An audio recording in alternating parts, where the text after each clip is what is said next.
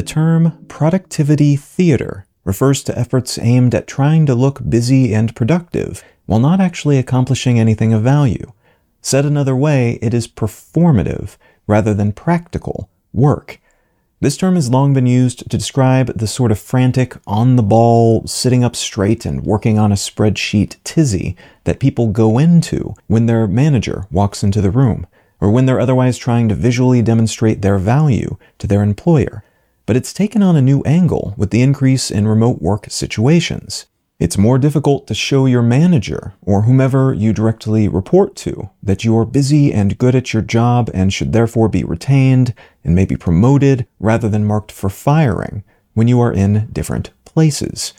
On the other side of that effort, it's becoming more difficult for managers to keep tabs on their direct reports the way they would generally do when those reports are working in the same physical space as they are. Consequently, a cottage industry of remote worker surveillance technology has sprung up, fed and amplified by the desire of these higher ups to keep tabs on those they are managing, even from several time zones away, if necessary. One of the more hands-on methods of keeping tabs, which could itself be construed as performative labor by managers for their bosses, is holding a lot more virtual meetings and making sure everyone participates in online conversations via Slack, Zoom, and similar platforms.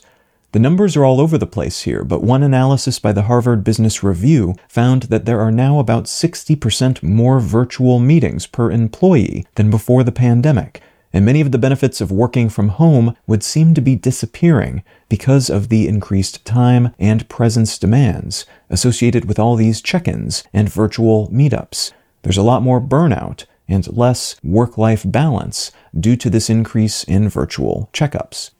A sort of moral panic centering on the concept of quiet quitting where employees continue to collect a paycheck but do as little work as they can get away with because they are psychologically burned out and checked out, done with the job, just waiting to be let go, has also led to more direct surveillance of worker computers, often using software that tracks mouse clicks and or keyboard activity to do so, which is pretty invasive but also justified by many managers who use such tech because they are, again, trying to justify their own continued employment to their higher ups by demonstrating that they've got this. They can keep all their reports chugging along like before. This heightened sense of being watched all the time by what's become known as bossware has led to even more burnout but also expanded another technology sub-industry consisting of what are often called automatic mouse movers or automatic mouse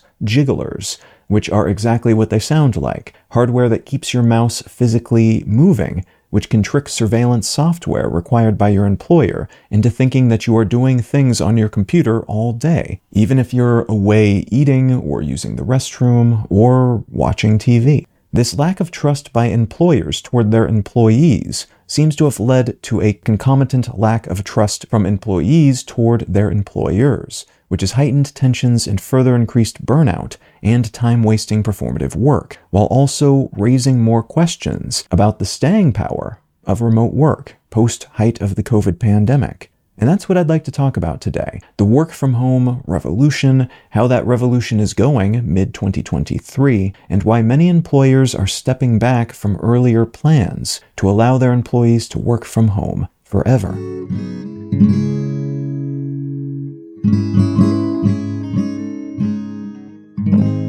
You're listening to Let's Know Things. I'm Colin Wright. As I mentioned in a recent episode about debt, the owners of office buildings have been going through it of late, suffering first the initial consequences of the COVID 19 pandemic, which left them with a lot of empty office real estate as companies went out of business and downsized or implemented temporary work from home orders, which was then followed by the deployment of, at times, industry wide, longer term remote work programs that winnowed these real estate companies' customer base down to a fraction of what it was mere years before. As of the day I'm recording this, in late June 2023, tech world businesses are continuing to dump their offices at a high rate. And some of the, until recently, big hubs for tech world offices in places like San Jose and Palo Alto are seeing office vacancy rates that are up 6% from their 2019 numbers. And that's after a small exodus back to the office that has been sparked by upper management in some of these Silicon Valley based tech companies over the past half year or so. That means about 17% of offices in these areas are still vacant right now, compared to around 11% in 2019, a pretty substantial shortfall that's causing all sorts of issues within the real estate market. Some of these real estate companies are having trouble servicing the debt they used to buy these buildings, and that's meant a bit of a panic in some regions that a wave of real estate bankruptcies might be impending, leading to fears about shortfalls, but also the introduction of business favoring discounts for companies willing and able to fill up these spaces.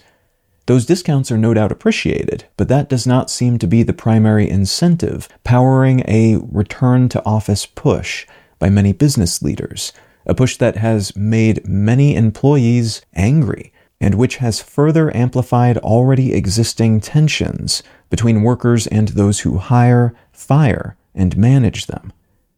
A quick aside before we get deeper into the remote work focused element here, though. There are quite a few variables contributing to these tensions between employers and employees right now, including but not limited to concerns about the use of AI technologies and how they might replace workers, concerns about the long term viability of some companies as those technologies arise and as economic conditions shift concerns more directly related to those larger economic conditions, which, summed up concisely, stem from the transition from a low interest rate environment into a high interest rate environment, making it a lot more expensive to borrow money, which has in turn flipped many industries from a mass hiring, high spending stance into a more austere stance in which they're trying to save money, reorient toward profits, and generally firing anyone they think they can get away with firing.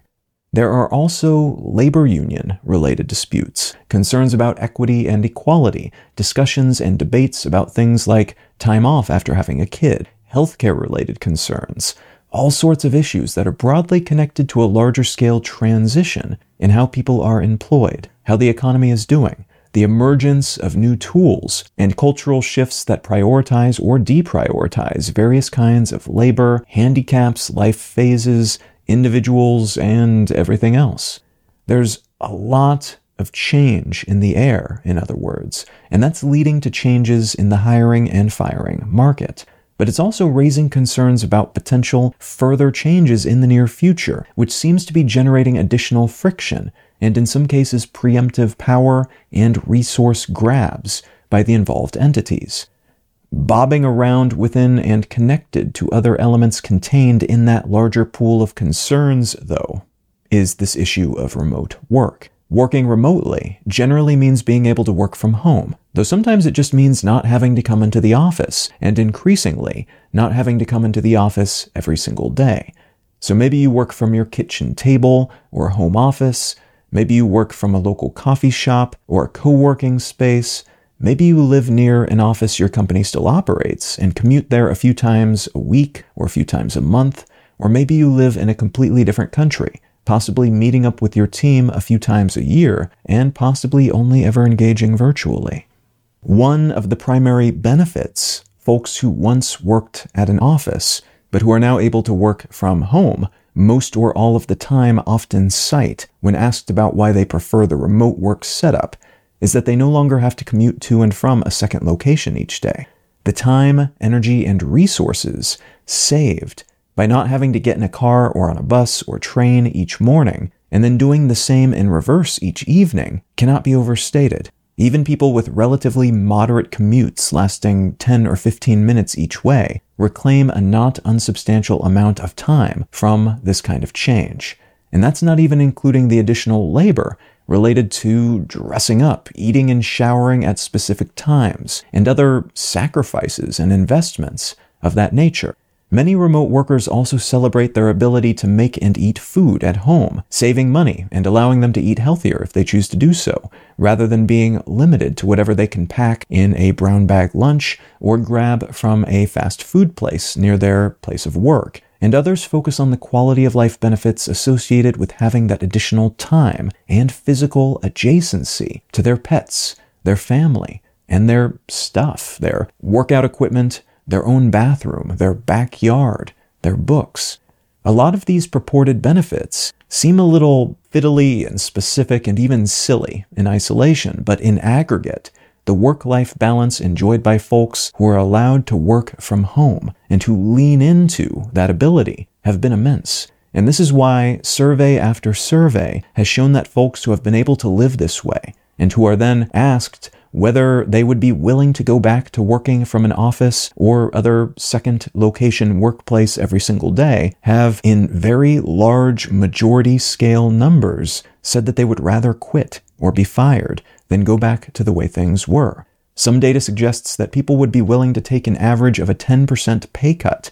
in order to retain their work from home benefits, and others have shown that companies that are reorienting toward at office work situations are having trouble hiring young people in particular. Young people simply do not want to go into the office the way their elders had to. When the pandemic sparked remote work pivot began a few years ago, many companies went all in, thinking this was a chance to save money on rent and to offer remote work as a sort of benefit that would help them compete to get the best people, or even allowing them to hire folks away from their competitors, while also filling their own ranks with employees, some of which they needed in the moment and some they would probably need at some point in the future as they continued to scale up in a cheap debt, blitz scaling focused environment. After those announcements, some people, especially those living in big, expensive cities with high costs of living, moved elsewhere to other cities, sometimes more remote areas, sometimes just less expensive ones.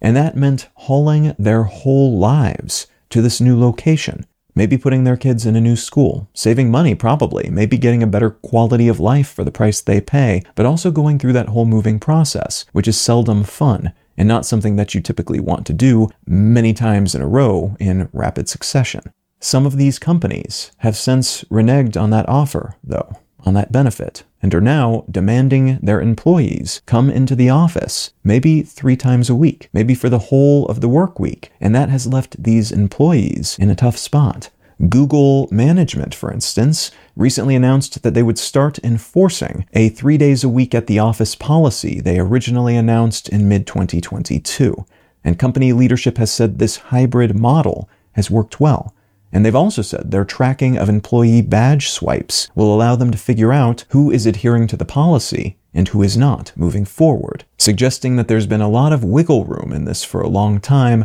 and that they anticipate issues in getting people to stick to it once it's become a sterner, hard, fast rule.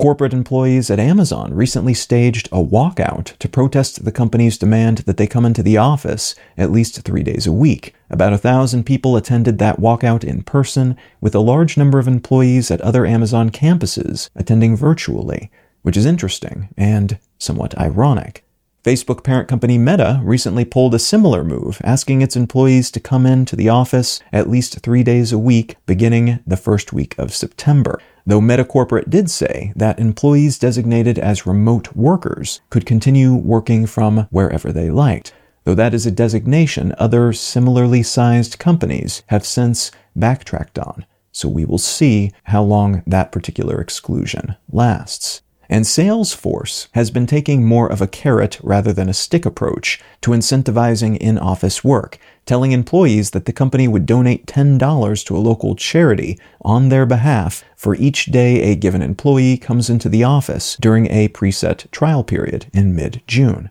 The general heavy handedness of many of these new policies and demands was arguably incentivized and enabled by that earlier mentioned shift from a low interest to a high interest economic environment. As it became more expensive to get debt, companies shifted to a cost saving, profit earning mode. away from a stance focused on burning through borrowed money to expand their moat and capture a larger customer base before their competition can.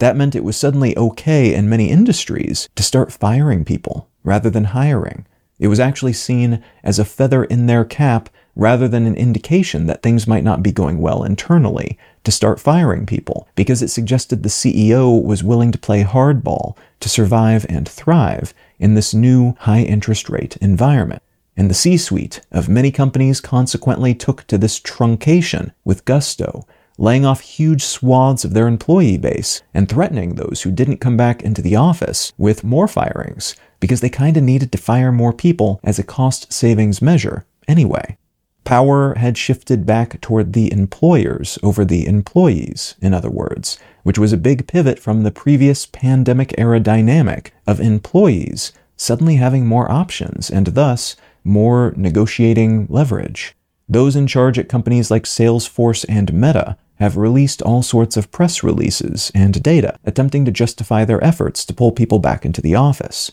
Many of these justifications orient around some flavor of the idea that people work better in person and the company culture develops faster. People build relationships with each other, feel more fulfilled by the community and company culture, and generally work better as teams when they can quickly stop by each other's office or have lunch with each other, rather than setting up Zoom meetings or engaging via non synchronous technologies like texting or email. There may be some truth to this, Data is sparse on the subject and seems to vary wildly from industry to industry and even company to company, but there are some elements of work that seem to go a lot faster and function a lot better when people engage with each other physically rather than digitally. And there are quite a few downsides associated with the dominant communication and work tools we use virtually including the amplification of loneliness and depression related symptoms, and a possible tendency for people to engage in more unhealthy behavior, from day drinking to drugs, when they don't have that community of people and a concrete daily schedule, chosen or otherwise, to help moderate their habits. There's also evidence, however, that this is highly dependent on workplace norms and in at least one case, that of finance world people at one firm in the UK, not being at the office can do wonders for reducing the number of illegal or questionable things people tend to do, presumably because not being around other people doing pseudo illegal things makes it less likely that you will be sucked up into their bad and sometimes illegal ideas and schemes. And that's something that might be an individual based thing, but it might also be a company culture amplified sort of thing. Not being close to those who are perpetuating that company culture might help you behave better if said company culture is known for doing bad things. There's also a good amount of research showing that people are often a lot happier and healthier working from home, in part, as I mentioned before, because they have more time to spend with their family and friends throughout the day, and because of that time saved not having to commute. And in part because they can make their own meals, work out whenever they want, and generally engage in other routines and habits that are trickier to do when you're working in an office building or around other people, not at your own home. It's somewhat a matter of having control over one's time, then, rather than being at someone else's whims and it's somewhat related to work life balance, which seems to suffer substantially when people are required to go to a second location five days a week. And though there are downsides to working from home away from one's colleagues and the community that can sustain, the fact that so many employees are protesting for their right to keep their remote work setups, and in some cases even quitting or threatening to quit if that possibility ever arises at their workplace, speaks volumes about who benefits most from the denial of such setups. There's data indicating that 34.8% of US employees worked from home on an average day as of 2022, which is down from nearly 40% in 2021, but still sky high compared to the 23 ish percent that was common until the pandemic knocked many of our previous paradigms off their axes. But layoffs continue across large, broad portions of the global economy, and economics remain tumultuous and uncertain. There's a good chance if the higher ups at these big employers want folks to return to the office, employees will have few safe and financially secure options beyond giving in, lest they risk unemployment in an increasingly employer favoring state of economic affairs. We are seeing a trend of smaller companies, especially smaller tech companies, but also other working at a computer all day centric companies of a moderate scale, using remote work as a perk to offer new employees, in some cases managing to steal skilled workers away from bigger, spendier tech giants that can pay them more in the process, because those giants are refocusing on in office setups, while the smaller firms can remain flexible. The degree to which some companies' return to office demands are about productivity versus being about control and accountability remains in question, as research has shown both sides have pros and cons, and in terms of raw output and success, both approaches have their share of accolades and accomplishments as well. It may also be that the macro scale economy decides a lot more about how things progress in this space than the ebbs and flows within individual firms and industries, as a pivot back toward a low interest situation where cheap debt once again flows could return things closer to where they were previously, making mass hirings rather than mass firings the norm, and putting some portion of the power employers currently wield back in the hands of their, on average at least, remote work favoring employees.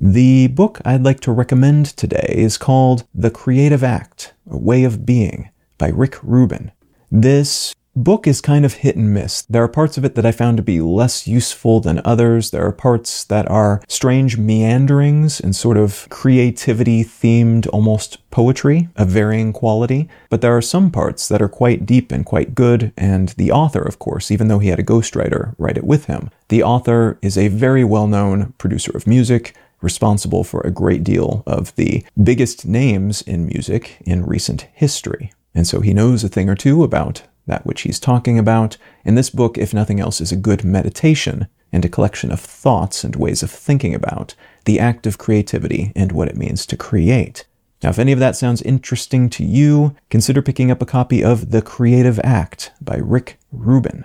You can find out more about me and my work at Colin.io. You can find the show notes and transcript of this and every episode of the podcast at letsknowthings.com. You can find my other news focused podcast, One Sentence News, wherever you get your podcasts or at onesentencenews.com. Feel free to reach out and say howdy on social media. I'm Colin Wright on Facebook and YouTube, and at Colin is my name on Twitter and Instagram. Thank you so very much for listening. I'm Colin Wright, and I'll talk to you again next week.